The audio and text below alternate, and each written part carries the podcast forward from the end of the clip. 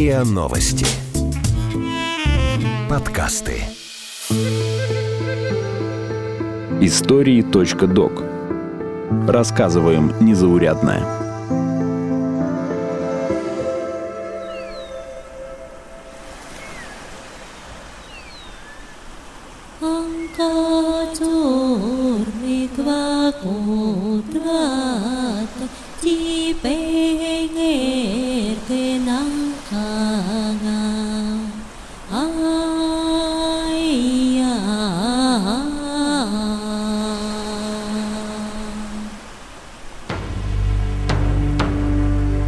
Чукотское село УЛН – узкая вытянутая полоса земли шириной метров 300. С одной стороны – лагуна, с другой – Чукотское море. В селе живут около 700 человек. На узкой песчаной косе поместились две улицы. Дома стоят на сваях. Так строят на вечной мерзлоте. Во время штормов вода подтапливает лестницы зданий. В шторма на берег иногда выбрасывает туши моржей и китов, и на запах приходят медведи.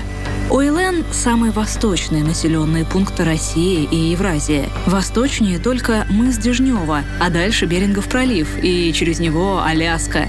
Уэлены одними из первых на Земле встречают рассвет. Оказаться там – тоже, что и побывать на краю света. Бесконечная ледяная вода и ветер.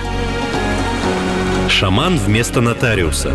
Жизнь самого восточного поселения России.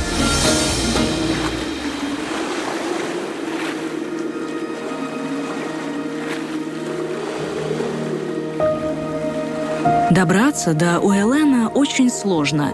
Туда не ведут ни автомобильные, ни железные дороги. Единственный способ — взять билет на рейс Москва-Анадырь, а потом еще несколько дней ждать рейса на райцентр, село Лаврентия. Оттуда до Уэлена 140 километров на вертолете. Летом до Косы можно добраться по морю на катере, а зимой — на снегоходах и изредка на собачьих упряжках. Правда, местные, говорят, на них ездят от силы в двух уэлландских семьях. Другие давно пересели на более современный транспорт. Впрочем, в окрестностях иногда устраивают гонки. Из разных концов Чукотки прибывают участники с собаками. Ранней весной в сезон буранов ждать вылета в УЛН можно больше месяца. Возможно, поэтому УЛН так долго не наносили на карты, и впервые это сделали только в 1792 году, во время экспедиции Биллингса-Сарычева. Современное название села, вероятно, происходит от чукотского слова «увелен» — «черная проталина». УЛН находится у подножья сопки, на склоне которой есть черные бугры, и хорошо видно в любое время года, что когда-то служило ориентиром для путешественников.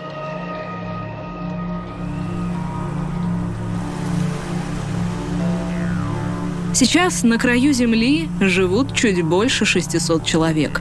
Но, несмотря на отдаленность, в Уэлене есть электричество, проведена канализация. Многоквартирные двухэтажные дома подключены к центральному отоплению. Но некоторые частные коттеджи отапливают углем, который раз в год привозят летом на танкере. С интернетом и цифровым каналом, правда, случаются проблемы. С помощью опреснителя из морской получают питьевую воду и развозят ее по домам. Как сейчас выглядит село, рассказывает Уэленка Ирина. Ее бабушку направили сюда по распределению. Она познакомилась с работником полярной станции, вышла замуж, появились дети. Так оба и остались в селе на краю света самые высокие дома это двухэтажки. Но там их, в принципе, немного. Люди живут в коттеджах, строительство активно развивается. Дома стоят на сваях. С пятого, с девятого года где-то так вот стали домики строить. Крупные партии продуктов попадают в УЛН тоже по морю. Обычно в августе. В другое время года еду подвозят в небольшом количестве на вездеходах и вертолетах. Есть две частные точки, а государственный магазин один. В августе пришел корабль, контейнера разгрузили, картошку там доставляют, продукты социально значимые, картофель, там мясо, это как бы на год. Доставка происходит сразу на год. Фрукты тоже, ну это, наверное, первые полгода, а там уже как бы люди раскупают. И ближе к осени, опять там к концу лета, уже, в принципе, почти полки пустые в магазине. Люди тянут, либо вот еще имеются вот эти частные магазины, вот открывают, ну там вот что-то есть. Ну как бы в этом году огурцов, помидоров там не было. Фрукты там тоже, бананов не было. Винограда не было, только яблоки, апельсины, мандарины, лимоны. Фрукты и овощи 300-500 рублей, но они в основном консервированные. Лоток с 33 яйцами стоит 1100 рублей. Бутылка подсолнечного масла – около 150. Цены хоть и высокие, но выбора нет, и народ берет. Но зелень порой в Уэлэне не купишь даже за большие деньги. Рабочих мест немного, впрочем, как и жителей. В Уэлэне есть школа, детский сад, дом культуры, полярная станция, погранзастава, магазины, отделение почты, часовня, а еще музей косторезного искусства и сама косторезная мастерская. Последняя знаменита на всю Россию. Созданные здесь изделия хранятся в том числе в музеях Москвы и Петербурга. Фигурки вырезают в основном из китовых ушных костей. Большую часть изготавливают для выставок. Что-то сельчане берут для себя и родственников на материке, а что-то покупают вертолетчики. У каждого костореза и гравера свой почерк, который невозможно спутать с другим. Но из 150 мастеров осталось не более 40. Художники переживают, что ремесло некому передавать. Все больше молодых людей уезжают из Уэлена, как, например, Ирина. В 2013-м она переехала в Хабаровск учиться, а в родное село приезжает только летом. Желание побыстрее уехать на материк до переезда ее не покидало. Было, конечно, такое желание, потому что там все друг друга знают. В одном конце села сказали, в другом там уже там что-то слышно. Ну, то есть такое, как бы, ну, маленький поселок. Но сейчас народ стал выезжать. Если раньше, как бы, многие на местах оставались, то сейчас народ стал выезжать в Хабаровск, Москва, там куда-то Краснодарский край. Ну, и так вот разговариваешь тоже. Люди говорят, да, вот здорово, здорово, отпуск, скоро все, скорее бы уехать. А потом сами же рассказывают, что находясь вот в отпуске, ну, скорее хотят вернуться обратно. В селе с двух сторон, окруженном водой, очень ветрено. От стихии практически невозможно скрыться. Следят за погодой на Уэлэнской метеостанции, кстати, первой на Чукотке. Очень сильно заметает, особенно вот зимой. Летом тоже, ну, температура, ну, может быть, до 10-13 градусов летом. Зимой, ну, вот 40-45, наверное. Там в основном ветра, температура чуть ниже, но ветра сильные. Вот и школу как бы отменяют. И если бурги такое, там медведи, особенно в такую погоду, как бы заходят в поселок, не часто, но бывают такие морозы сильные стоят. Смотришь, так на самом деле меняется. Климат меняется, потому что сейчас вот там даже умудряются купаться люди. Да, такие есть рискованные. В прошлом либо в позапрошлом году температура то ли до 25, то ли до 30. Это был единственный день, когда вот такая вот погода была. Близкое соседство с большой водой доставляет и другие неприятности. Осенью сильно штормит. Волны доходят почти до самых домов. После непогоды на берег выносят туши морских животных, а за ними приходят медведи очень сильные волны. Вот опять же весной там поставили волнорезы. Волнорезы эти прям повреждены аж. Ну и сейчас по сравнению вот с одной стороны моря, с другой стороны лагуна. Поселок раньше вот как находился, да, коса, ну прям ровно все было. То сейчас как бы со стороны лагуны даже подмыто.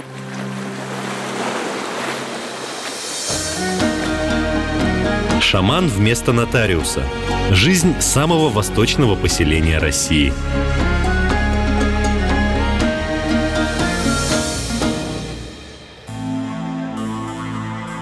1960-е годы в Уэлэн переселили всех жителей эскимосского поселка Наукан. Он был древнейшим и в прошлом самым многолюдным эскимосским поселением на Чукотском побережье, а еще самым восточным населенным пунктом до Уэлэна. Коренные народы до сих пор верят, что неподалеку от Наукана находится могила матери всех Чукач, основательницы рода морских людей.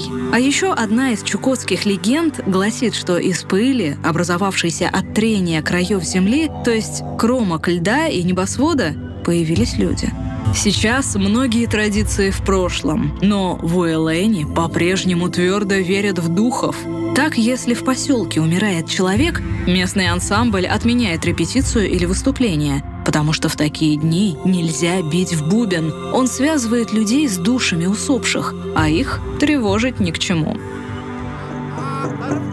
Ben, ben, ben, ben, bu oğlu nereye? He, he.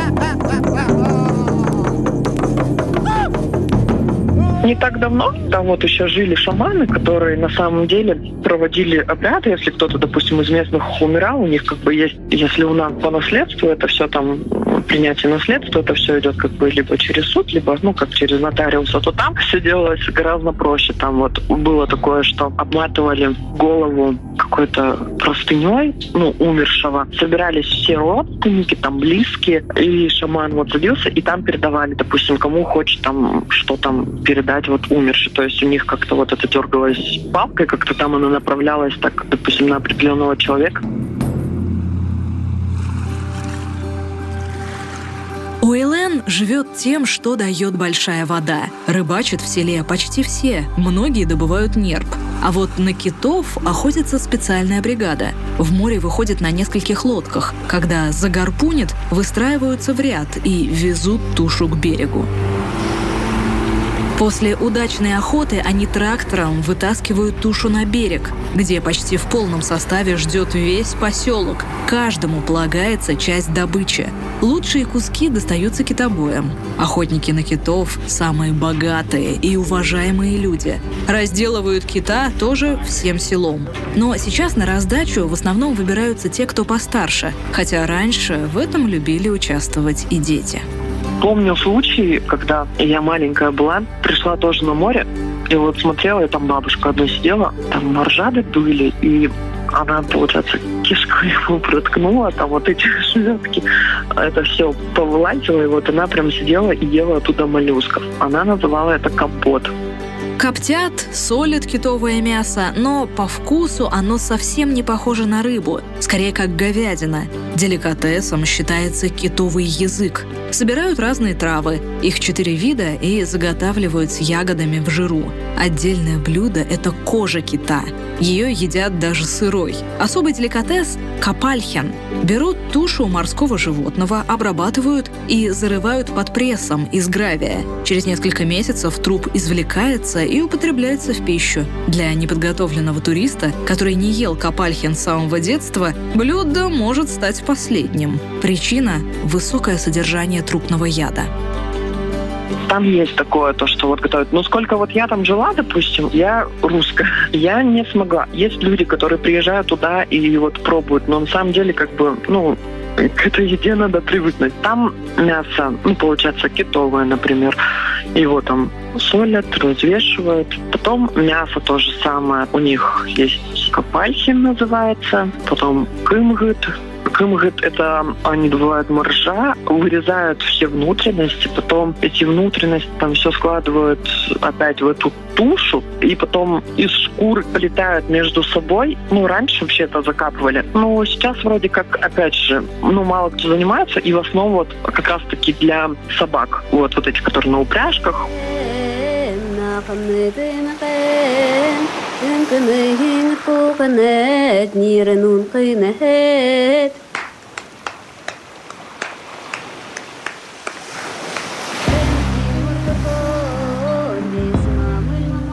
Древних времен на этих землях возводили свои яранги, эскимосы и чукчи. Охотники добывали моржей, нерп и китов, а женщины растили детей, занимались хозяйством, танцевали ритуальные танцы.